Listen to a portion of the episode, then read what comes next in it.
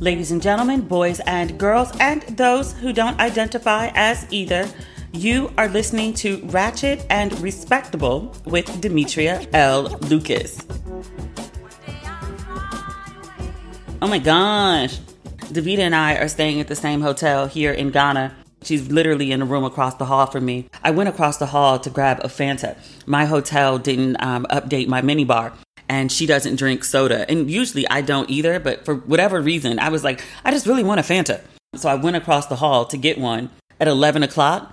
And then we were catching up about her day because she and her travelers went to Cape Coast. They went to see the Cape Coast Slave Castle. They did a new excursion this time, one that I haven't done. I think they call it Slave River. Is that the proper name for it? Let me look it up.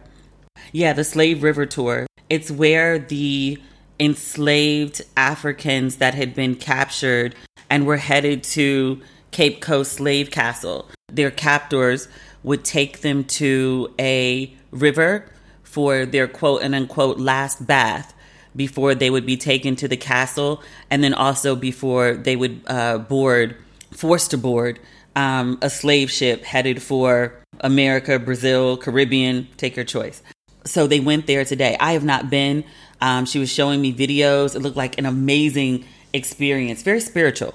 The guide had them walk barefoot to the river as our ancestors would have. She said it was a very powerful experience. Um, and now I'm just like, damn, I should have gone instead of going to get my hair braided today. I've been to Cape Coast Castle twice, and then I've also been to Elmina Castle another time.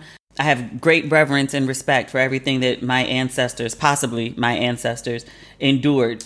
But I don't need to see either of those slave castles again. Not for lack of, of interest per se. It just wears on the spirit, as you can imagine. Or if you can't imagine, watch Sankofa. The opening scene, the heroine of the story, is in Cape Coast Slave Castle. So if you, if you don't have an idea of what I'm speaking about, watch Sankofa. At least you can get a visual understanding of what it is.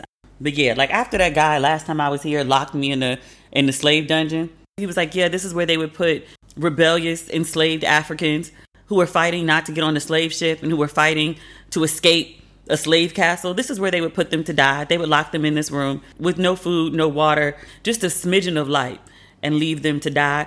After dude closed the door on me and Will and was telling us through the door, yeah, this is where everybody died. I was like, if you don't get me out this grave, sir, I'm good. There's some other ones that I want to see in different countries, but I'm, I'm good on on those two particular slave castles. If you're interested in Ghana, I definitely think you should go. I've seen enough, but I do want to go on this this uh, slave river. I do want to have that experience. I'm kind of mad I didn't go. I went to get my hair done today. I've got braids, micro braids, like down way down past my ass. They took all of five hours, and you know my hair is like thick as hell. Took all of five hours because they had seven people braiding my hair at one time. I got to the shop at like 8:20. I was done by 2. My whole head. I'm like fascinated. Total I paid 75 and that like includes the tip and the hair. I think last time I paid 47, which were dope. I loved my braids from last time too. But the place that I went to, they had me sitting on a folding chair right under a fan and it was great. I was fine until the power went out. And then I'm like sitting in the braid shop and it's hot. It was hot today too, um, with no AC just sweating while they braiding my hair. And I was like, eh. This other place that I went to, I saw it on Instagram and I couldn't get an appointment last time I was here for the holidays. It's um it's a popular braid shop, so a lot of people go there. So I wasn't able to get an appointment last time. I got an appointment this time. They cost a little bit more, but it's great quality work and again, braids past my ass in 5 hours. I think this is my new go-to spot for my braids. And that's like the expensive price, but getting this done at home, my braider in LA comes to my house. She charges significantly more. This, I don't even know if she'll braid this small because they're so tiny. So I'm happy to pay for my braids here. And they should last like a while. It's funny. you know that joke? It was like resist the African American urge to. The woman had just finished braiding my hair and she was putting the mousse on the top. It felt so good. And I was sitting there looking in the mirror and they look so nice. They're very beautiful. But I was looking in the mirror and I was like, who the hell gonna take this out? Me? Shit. They cute though. We'll have a conversation in two months where I'm spending half a day taking them out. If I still think they cute though. there's so much to talk about today. I really hope that we could have like a nice frivolous conversation, especially given the um I guess the heaviness of last week's episode with Larry, which thank you. I don't usually check the numbers on my podcast. I only check them at the end of the month to see if I'm, you know, if I'm growing from the month before. I happened to check on Sunday because it was the first of the month and the numbers were astronomical. I mean, it was good for the month, but the numbers for Larry were like through the roof. Like the numbers that I usually do in probably three weeks, I done in two days. So thank you, thank you, thank you for everyone who listened and everyone who shared. I imagine we probably have a lot of new listeners right now because people have been sharing that thing everywhere. I'm getting tons of messages every single day from women who listen to that episode. So thank you, thank you, thank you, thank you, thank you. Also, as an update, I have not talked to my friend, the single father. I have no idea if he went to where that woman was that she invited him to be. I hope he did. I really hope he did. This woman wrote in, she shared a story about a woman who's who did exactly what he was thinking to do, a woman who moved. Her daughter went away to school and the woman moved to be near her daughter, and then the daughter got to the school and was like, "I don't like it here." And the mom is like, "But I moved for you." And she was like, "I didn't tell you to do that." The daughter's miserable equally at the school and because like, you know, her mom is doing crazy shit, like moving to the city where her school is and then trying to keep her there yeah, I'm going to share that story with my friend and see if I can get some information about what happened with the well earning woman who wanted him to visit her. But thank you again for um, for listening. I actually talked to him earlier today, and I made some reference to something that I said in the podcast episode, and he was like, "Really, Larry?" And I was like, "Er." He doesn't listen to every episode, and he was like, "You shared a lot," and I was like, "I did, I did. Thought it was necessary." So but yeah, I thought we were going to talk about the Met Gala. I thought we were going to have an update on on ASAP Rocky and his his guns. You remember the morning that he got arrested when he was coming back from Barbados. He flew into LAX and he was um, he was arrested because of a shooting that took place, I believe, in November. Let's say last fall, just to clear it. But they had raided his house. There was video of the police like taking a battering ram to I guess like the fence is fair to say. I didn't see them doing it to the door, but you could see there was police taking a battering ram to the fence around his home because they were looking for guns that may or may not have been used um, in association with the shooting that he is accused of doing. He's accused of shooting one of his friends. I am happy to report that the police did go into his house and they did find a bunch of guns, but they also found that all the guns were I'm reading this on Complex, and they're quoting TMZ. They said the police determined that the guns were, quote, lawfully purchased and legally registered, and none were connected to the 2021 shooting. That's a little bit of good news for Rocky. Lord knows he needs some.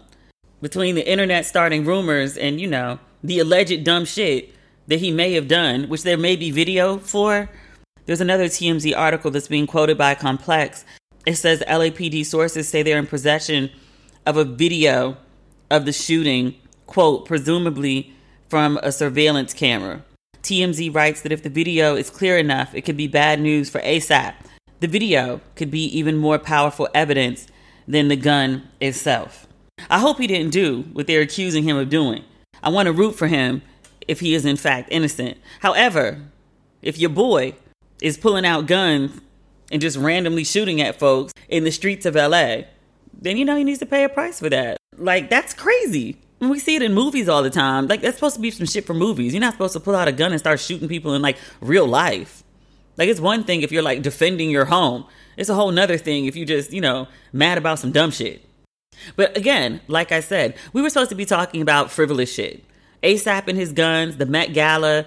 I had so many thoughts on all the various fashion and just to be clear, I had all these various thoughts while I'm sitting around in my tights and sports bra and pulled up socks and fuzzy slippers. I had so much commentary on an event that I've never been to and never been invited to, although it's on my bucket list. I would love to attend the Met Gala as someone's muse.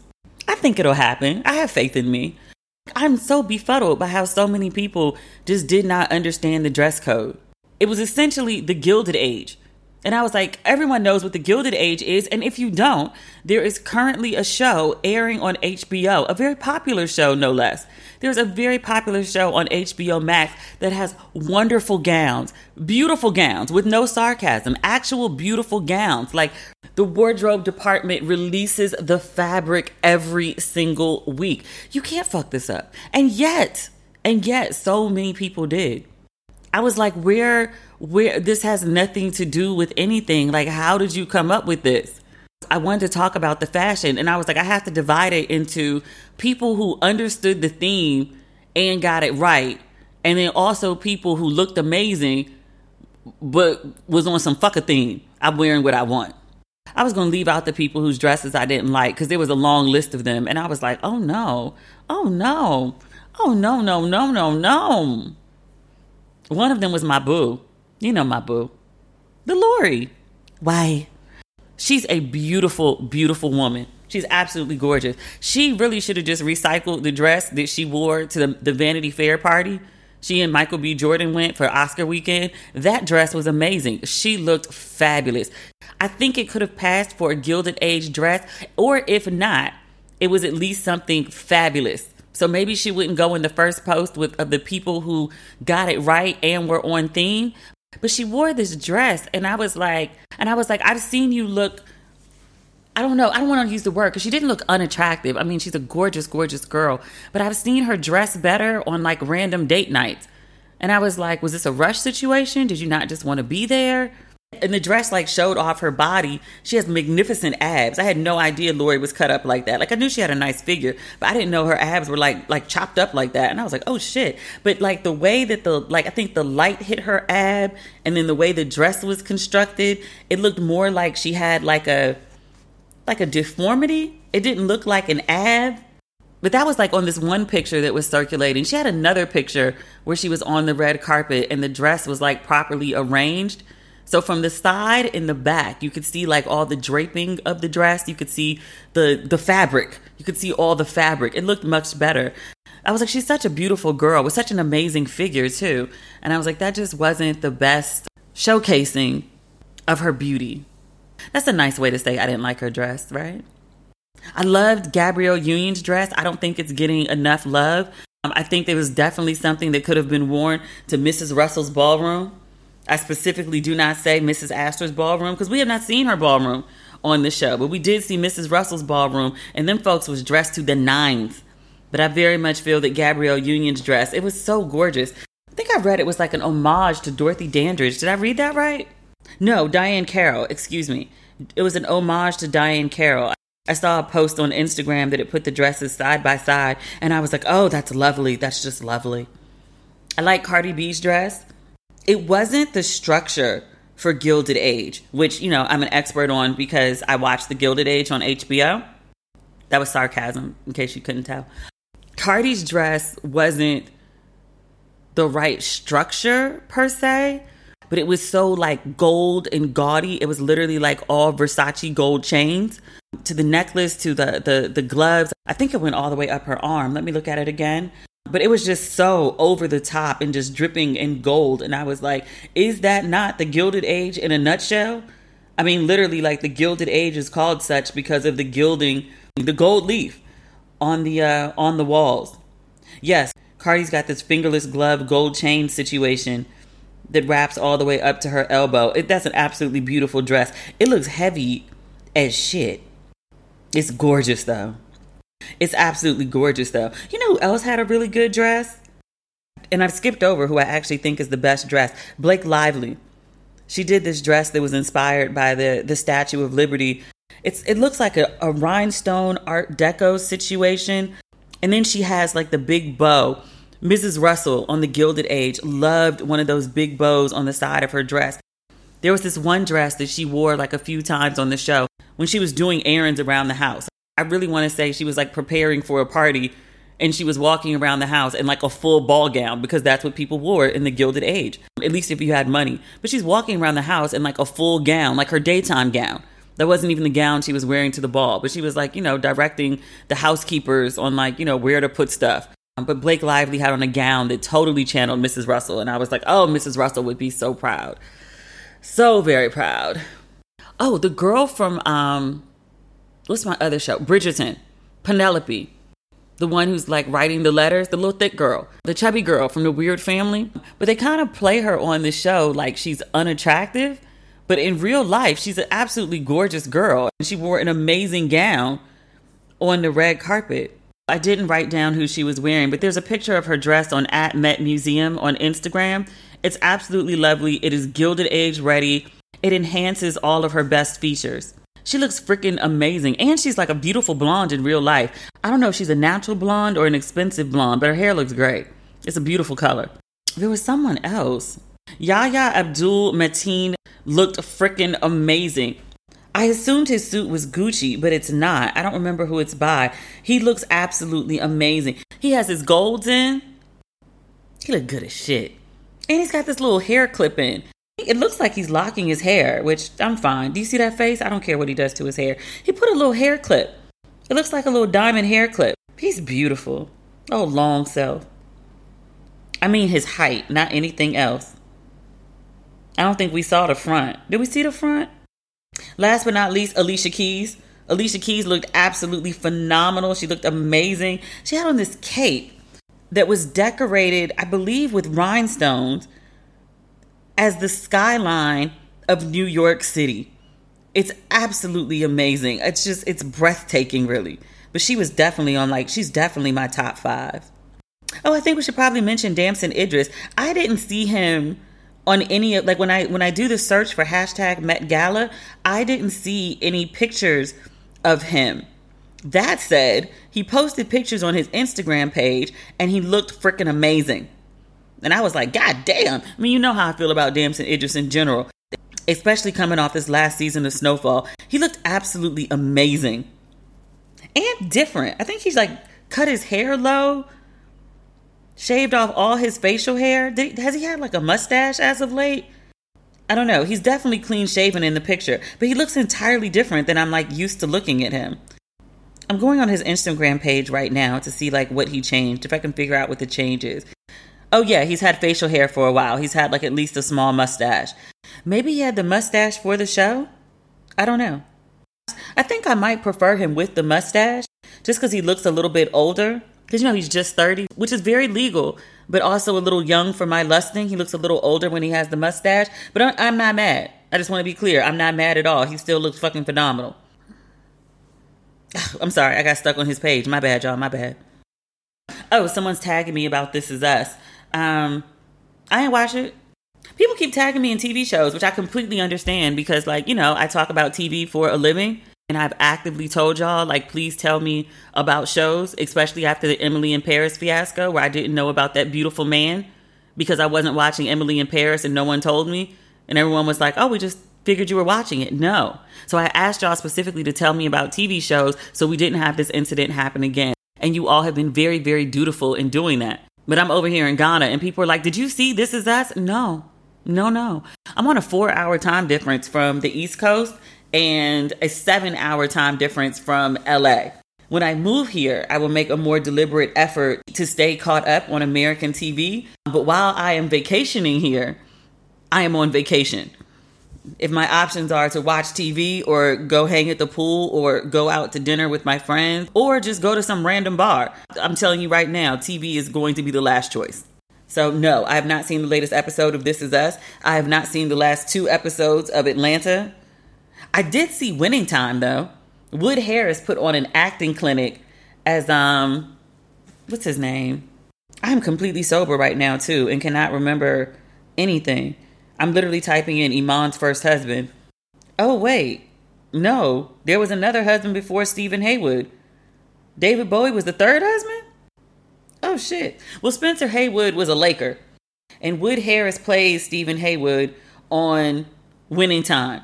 And so this latest episode uh, significantly focused on that character. Wood Harris acted his ass off. And you know, I'm a huge Wood Harris fan. I think I fell in love with him when he was Avon on The Wire. And people were like, when he was the drug dealer? Yes, he played the hell out of that drug dealer. I think that was my introduction to Wood Harris. I think Paid in Full came out after The Wire. No?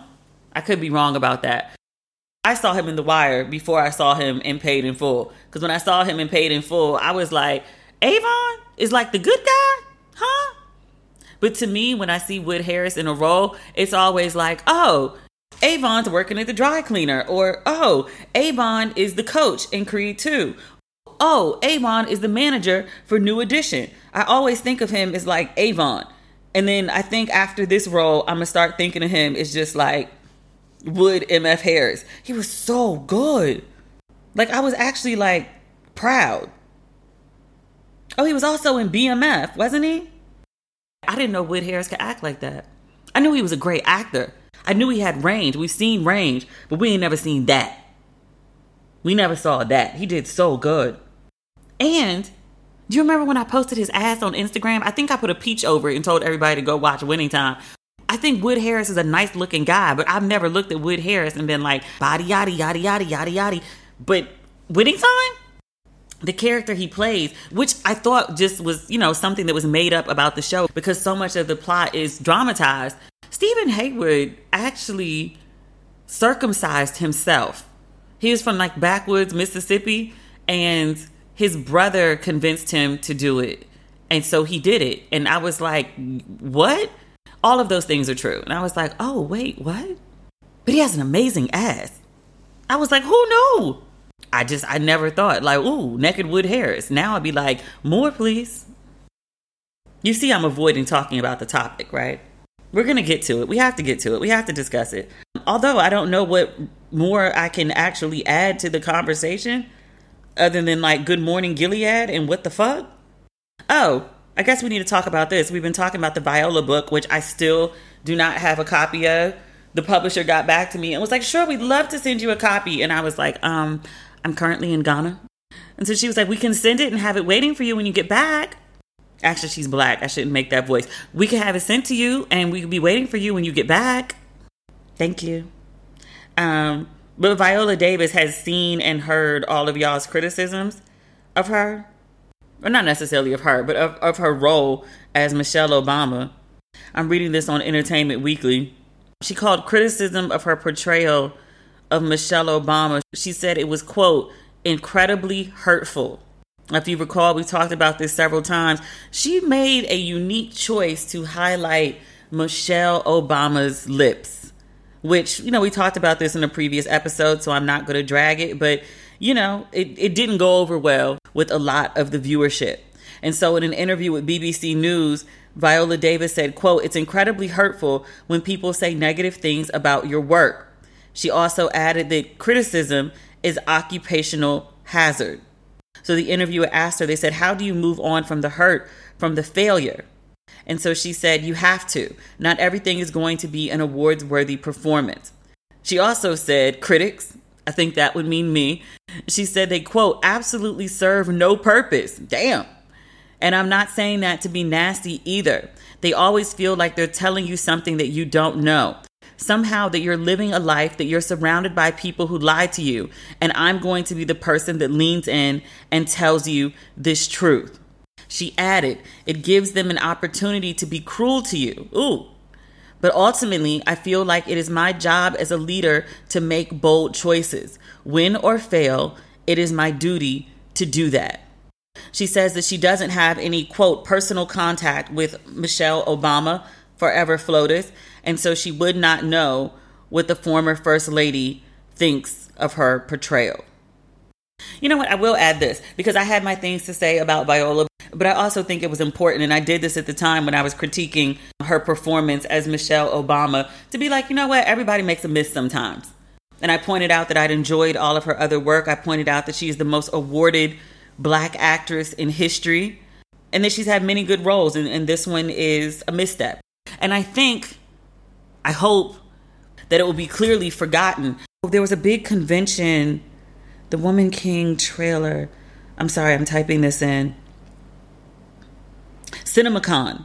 CinemaCon just passed, and at it, they debuted a trailer for The Woman King, which is starring Viola Davis. And I've seen a bunch of articles about the trailer. I've seen reaction videos on YouTube because I was looking for the trailer and wanted to see it. No one's posted it, which I was like, "What y'all waiting on?" Some nobody had their camera out. Nobody can leak any footage.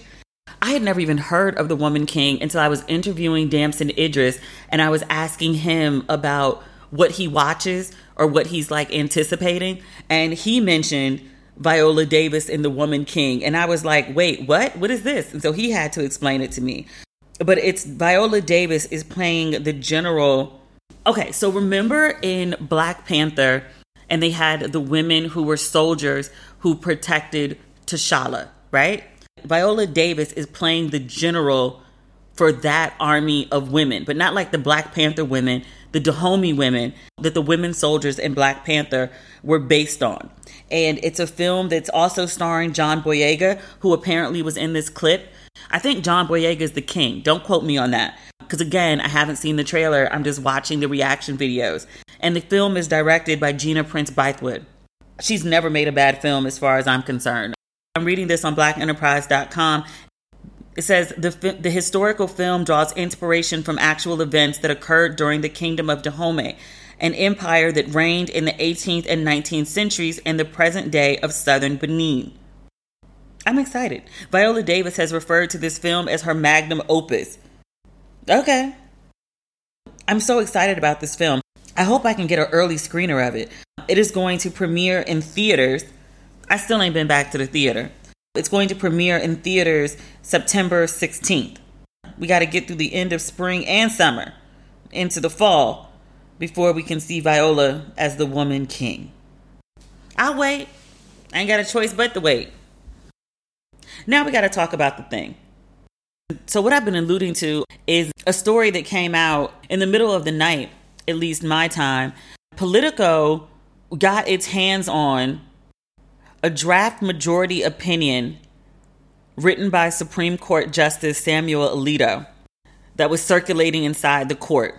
And what is freaking everyone out, or at least the majority of the country, is that the Supreme Court is going to strike down Roe v. Wade, which, if you are not familiar, and I don't know how you could not be at this point, it's the landmark case from 1973 that guaranteed federal constitutional protections of abortion rights so that you can get an abortion in every state in some capacity, even if it's difficult as of late, like Texas. But it has been allowed that you can get an abortion. So by overturning Roe v. Wade, the states will be able to determine individually whether abortion will be legal in the state in fact, I read something earlier today.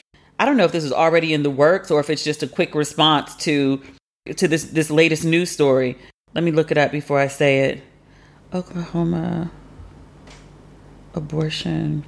Yeah, earlier today, the governor of Oklahoma signed a law that's very similar to Texas that has banned abortion after 6 weeks most people don't even know they're pregnant at six weeks. It's not until like they miss the first period. And if you're someone like me who ain't never had a regular period ever in life, it would take me more than six weeks to figure out that I was pregnant to miss my period and be like, hey, I might need to take a I might need to take a test. It's called the Oklahoma Heartbeat Act. And the governor said in a tweet, he says, I want Oklahoma to be the most pro life state in the country because I represent all 4 million Oklahomans who overwhelmingly want to protect the unborn. Similar to Texas, it, it grants the right of private citizens to bring a civil lawsuit against a person who performs or induces an abortion. I'm reading this on CNN.com. Also, people who intend to perform an abortion, people who knowingly aid and abet an abortion, such as paying for the procedure, it does say the bill would prohibit civil action against certain individuals, including the woman who had the abortion or sought the procedure. The law takes effect this summer and it makes performing or attempting to perform an abortion a felony punishable by a maximum fine of $100,000 or a maximum of 10 years in state prison. Um, CNN also quotes Nancy Northup. She's the head of the Center of Reproductive Rights. And she points out that many Texans, because Texans had this law in the books for a while now, it says many Texans have been fleeing to Oklahoma for abortion services, because that's like the next closest place. If you've been fleeing to Oklahoma, you may now be out of options. She said, This is just a preview of what's to come if Roe is overturned.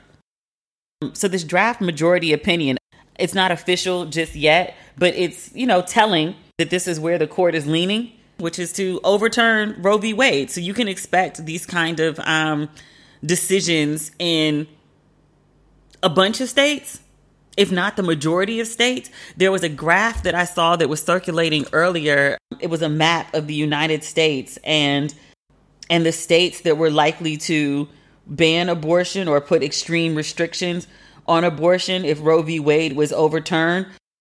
Seemingly, the only safe zones, if you will, were the super liberal states. So the entire West Coast, the Northeast Corridor, and the Tri State. The entire South all of the South, all of the Bible Belt, like that was all red. Basically, y'all ain't gonna have no abortions legal there.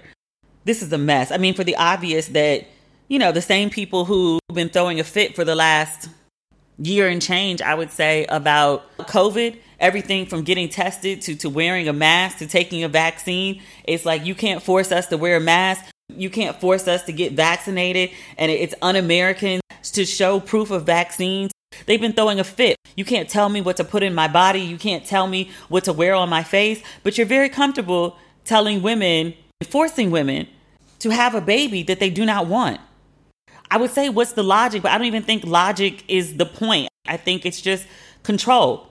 That's the only thing that makes sense. Like you want to force women to have children that they, they don't want under the guise of caring about unborn fetuses and babies and children, but it's bullshit.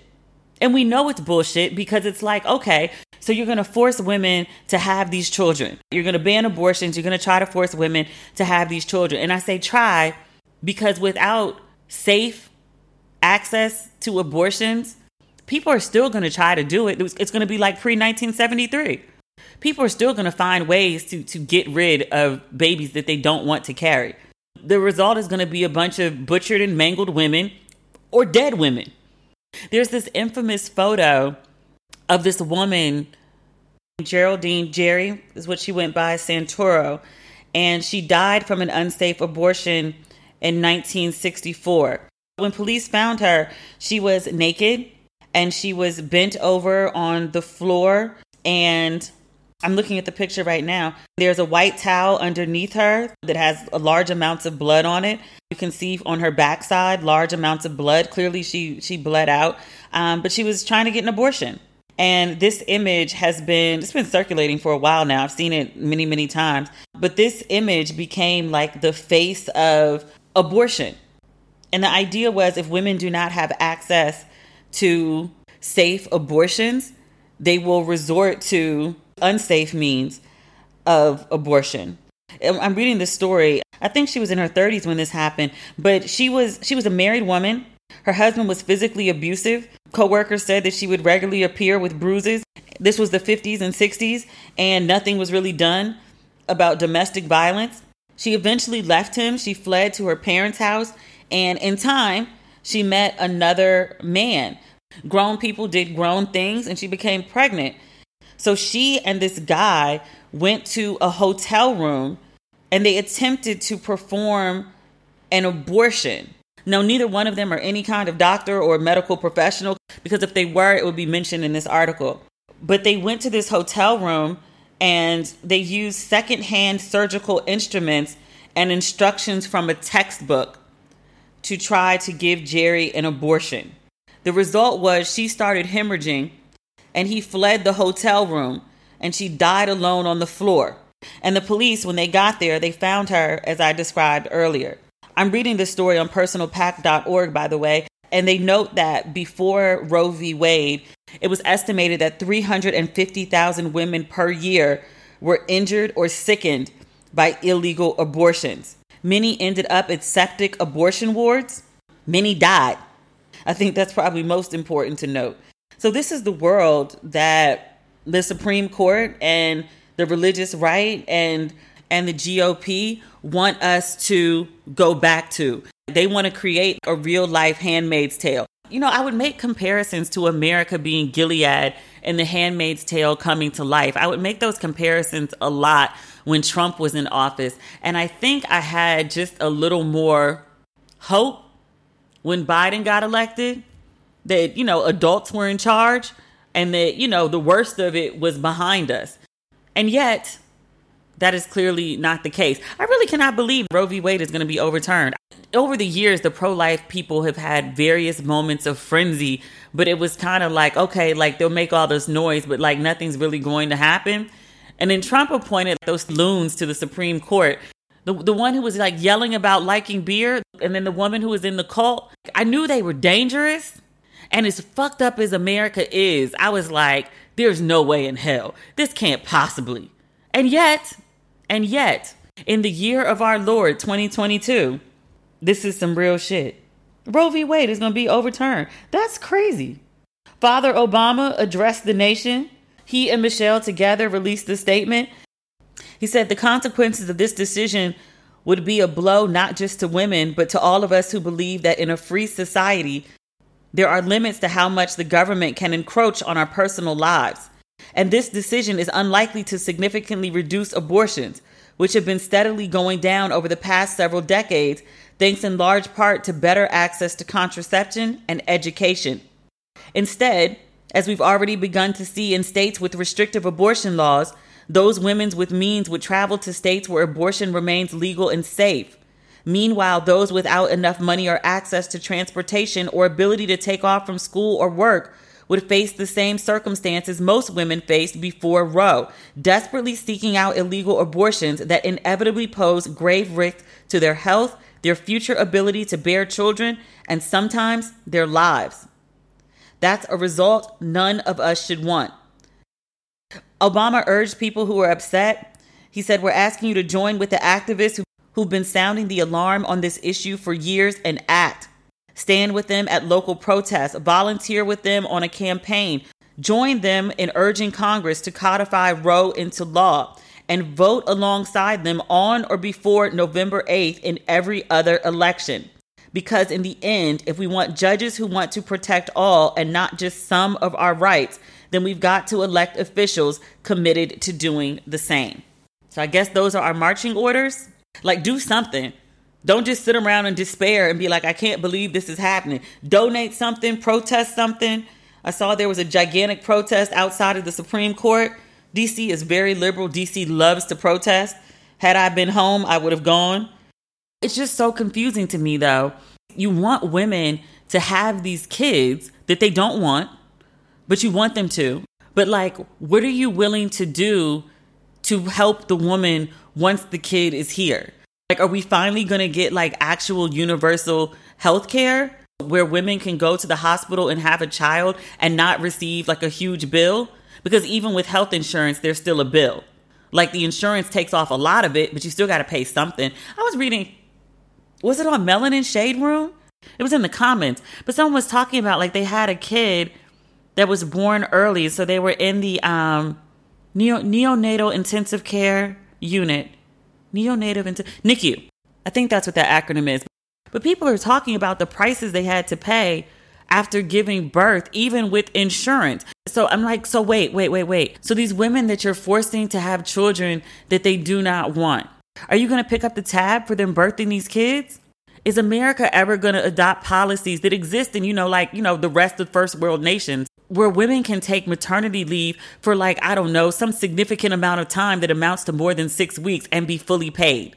And their job still be available when they go back. Like, is that possible? What are we going to do about childcare? Is there going to be some sort of stipend to to assist with the cost of childcare? Because all my friends who's got kids in childcare, they're like, "Girl, that's a mortgage payment." Or actually, it might be more than the mortgage in some places. My friend was telling me she paid $1,100 a month for her kid to go in childcare. And I was like, girl, what? And she was like, and that's cheap. What? So, like, what are we doing about childcare? Nothing? We're going to force women to have these kids and provide them what? Nothing? Not even I think that's the plan. That's the fucking plan. I, I'm, I'm like, morally, if you're someone who's just like, I'm so concerned about the babies and the unborn babies and what to do about the babies and, and blah, blah, blah. Like, okay, like, what about the babies when they get here? What you doing about that? Anything, anything at all. I saw this tweet that's been circulating. It's from Takara Mallard. I don't know her, but I need to go follow her. She says, forced birth in a country with the highest maternal mortality rate, no paid maternity leave, no universal subsidized childcare, no continued birth parent care, and frequently inaccessible mental health care. This sounds like a good idea to who? And why? Like, I understand you want to control women, but at what cost to the rest of society? Also, just like on a logical, like, just, I don't know, I would just think as men, men being how they be, not all, but so many. I don't understand how we're in a country of so many men who complain about child support, but also want to limit the number of abortions. You don't see how this is about to affect your pockets? All these women forced to have kids, somebody got to pay for them. They make them kids by themselves. Who you think gonna pay the child support? Are men gonna go back to marrying women and then get them pregnant? Or you find out somebody's pregnant and you gonna marry her? Because that's the only way you getting out of child support.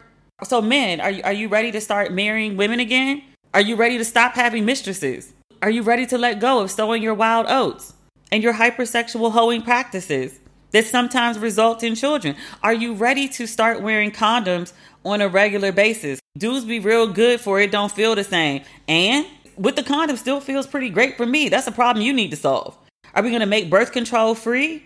Are we going to teach actual sex education in schools? Not just biology, but the actual how to properly use protection to prevent unwanted pregnancy. Are we going to start doing that? Because otherwise, I don't see how any of this works for anybody.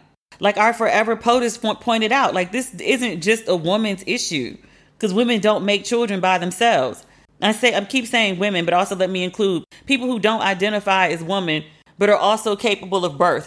I'm just I just want to know like what what what additional changes are we willing to make as a society to support all these new kids or to prevent on the front end pregnancy from occurring anything anything at all or we just going like you know be like fuck it I mean, with the condom, so you know nobody gets pregnant since like abortion's hard to come by. this is so fucking ridiculous. I can't believe I'm having this conversation in 2022. Blessed be the fruit. May the Lord open. All right, y'all. Sorry about the lateness on the episode today. I'm just gonna give you a heads up. Friday's gonna be late too, and probably next Tuesday. The following Friday, I might be back on schedule. I'm gonna try. I just don't want y'all looking for this at like, you know, noon on the day it's supposed to run. That's not gonna happen. I just want you to know that. Not for a lack of care, just for a lack of, you know, I'm not a machine. All right, that's the episode for today. We'll speak again on Friday. Bye.